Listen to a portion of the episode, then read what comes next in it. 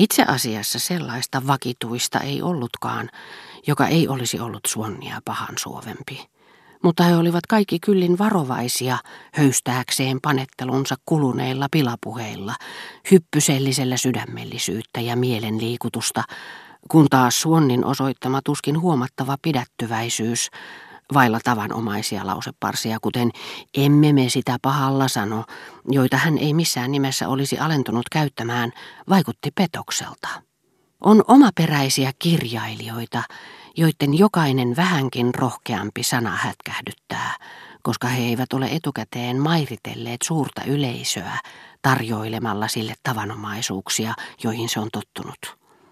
Juuri tästä samasta syystä Swan ärsytti herra Verdrääniä. Swanille kävi niin kuin kirjailijoillekin. Hänen epätavallinen kielenkäyttönsä mustasi muiden silmissä hänen tarkoituksensa. Swan ei toistaiseksi ollut aavistanutkaan, että oli joutumaisillaan Verdräänien epäsuosioon, ja näki kuten ennenkin heidän naurettavat puolensa rakkautensa kaunistavassa peilissä. Hän ei juuri tavannut odettea muulloin kuin iltaisin, mutta päiväsaikaan, koska pelkäsi tämän kyllästyvän sekä häneen itseensä että hänen käynteihinsä, Suon olisi edes suonut askarruttavansa odetten ajatuksia ja yritti kaiken aikaa keksiä keinoja saadakseen niistä otteen, mutta mahdollisimman miellyttävällä tavalla. Jos hänen huomionsa kiintyi jonkin kukkakaupan tai kultasepän liikkeen ikkunassa olevaan viherkasviin tai viehättävään koruun, hän päätti heti lähettää ne odettelle. Kuvitteli niiden tuottamaa mielihyvää odetten sydämessä, hellyyden häntä kohtaan karttuessa, ja pyysi välittömästi viemään ne Ryyla Peruselle, ettei vain viivyttäisi hetkeä, jolloin Odetten ottaessa vastaan lähetystä hän tuntisi tavallaan itsekin olevansa tämän läheisyydessä. Hän huolehti etenkin siitä, että lahja tuli perille ennen kuin Odet lähti kotoaan, jotta tämä pelkästä kiitollisuuden tunteesta ottaisi hänet vastaan tavallista hellemmin, kun he illalla tapaisivat Verdörääneillä, tai, kuka tietää, jos kauppias toimisi kyllin nopeasti, hän ehtisi ehkä saada kirjeen ennen päivällistä, tai Odet itse tulisi hänen luokseen ylimääräiselle vieraskäynnille, voidakseen kiittää häntä henkilökohtaisesti. Samoin kuin siihen aikaan, jolloin hän kokeili pettymysten vaikutusta Odetten tunteisiin, hän yritti nyt kiitollisuuden velkaa apunaan käyttäen kiristää tältä sellaisia läheisiä ja tuttavallisia tunteen ilmaisuja, joita tämä ei vielä ollut hänelle osoittanut. Odet oli usein rahan tarpeessa ja pyysi häntä apuun jonkin kiireellisen velan maksussa.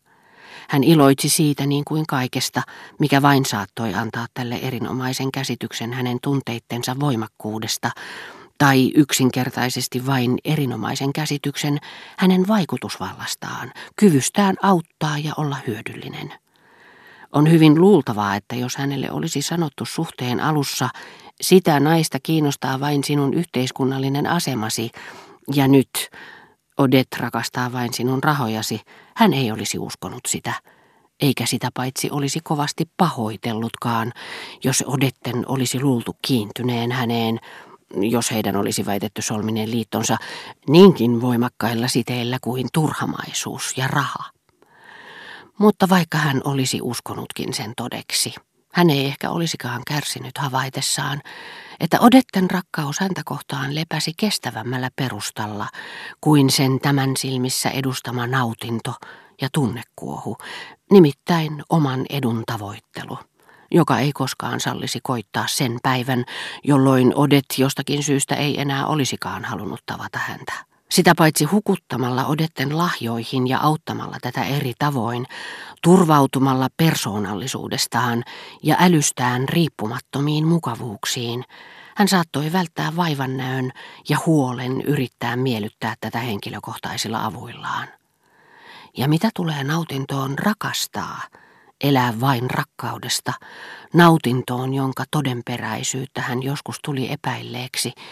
niin hinta, jonka hän itse asiassa siitä maksoi, niin kuin ainakin aineettomien tunteiden keräilijä, kohotti sen arvoa hänen silmissään, niin kuin joskus käy epävarmoille ihmisille, jotka vakuuttuakseen merimaisemien ja aaltojen loiskeen ihanuudesta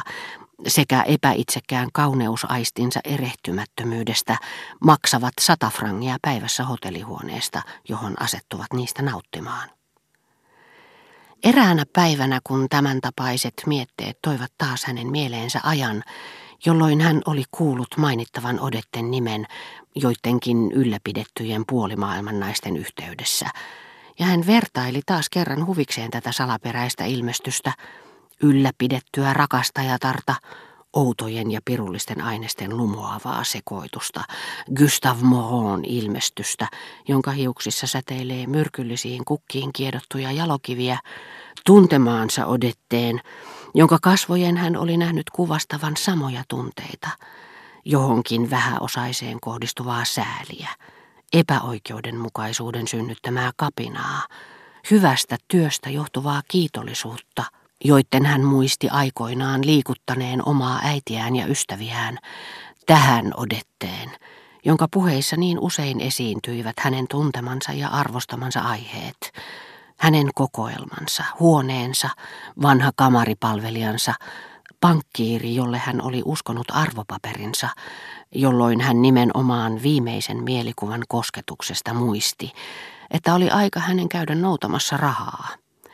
sillä ellei hän auttaisikaan odettea tämän taloudellisissa vaikeuksissa yhtä runsaskätisesti tässä kuussa kuin sitä edellisessä, jolloin hän oli antanut tälle 5000 frangia, eikä kävisi ostamassa timanttikaulanauhaa, josta tämä haaveili, hän ei onnistuisi uudistamaan ihailua, millä Odet suhtautui hänen anteliaisuuteensa, kiitollisuuden tunnetta, joka teki hänet niin onnelliseksi, ja voisi käydä niinkin, että huomatessaan hänen rakkautensa ulkonaisten ilmenemismuotojen muuttuvan vaatimattomammiksi, tämä kuvittelisi itse tunteidenkin jäähtyneen. Silloin yhtäkkiä hän tuli ajatelleeksi, että se saattoi hyvinkin olla ylläpitämistä, aivan kuin tämä määritelmä ylläpitää ei koostuisikaan oudoista ja paheellisista yksityiskohdista, vaan kuuluisi hänen jokapäiväiseen elämäänsä, kuten esimerkiksi se tuhannen frangin seteli, kotoinen ja tuttu, repaleinen ja kokoon liimattu, jonka hänen kamaripalvelijansa maksettuaan ensin kuukauden juoksevat menot ja vuokran, oli tunkenut vanhan kirjoituspöydän laatikkoon, mistä Suon oli sen taas ottanut, lähettääkseen sen neljän samanarvoisen kanssa odettelle. Että olisi ehkä syytä soveltaa odetteen heidän tuttavuutensa alkuajoista saakka, sillä hän ei olettanut hetkeäkään, että tämä olisi voinut ottaa vastaan rahaa keneltäkään muulta kuin häneltä, sanontaa ylläpidetty rakastajatar jota hän oli pitänyt ystävättärensä yhteydessä täysin mahdottomana. Hän ei voinut luodata kysymystä syvemmälle, sillä perinteellinen ja tilanteeseen sopiva henkisen laiskuuden puuska, jollaisista hän kärsi säännöllisin väliajoin, sammutti juuri sillä siunatulla hetkellä hänen älynsä valot. Yhtä äkillisesti kuin myöhemmin sähkövalon yleistyttyä oli mahdollista katkaista virta jossain asumuksessa. Hänen ajatuksensa haparoivat hetken hämärässä. Hän riisui silmälasinsa, kuivasi ne, pyyhkäisi kädellään silmiään ja näki taas valon vasta kun hänen mielensä oli vallannut kokonaan toisen tapainen aihe, nimittäin hänen aikomuksensa lähettää odettele seuraavassa kuussa ei suinkaan viisi, vaan seitsemän tuhatta frangia, voidakseen aiheuttaa tälle iloisen yllätyksen.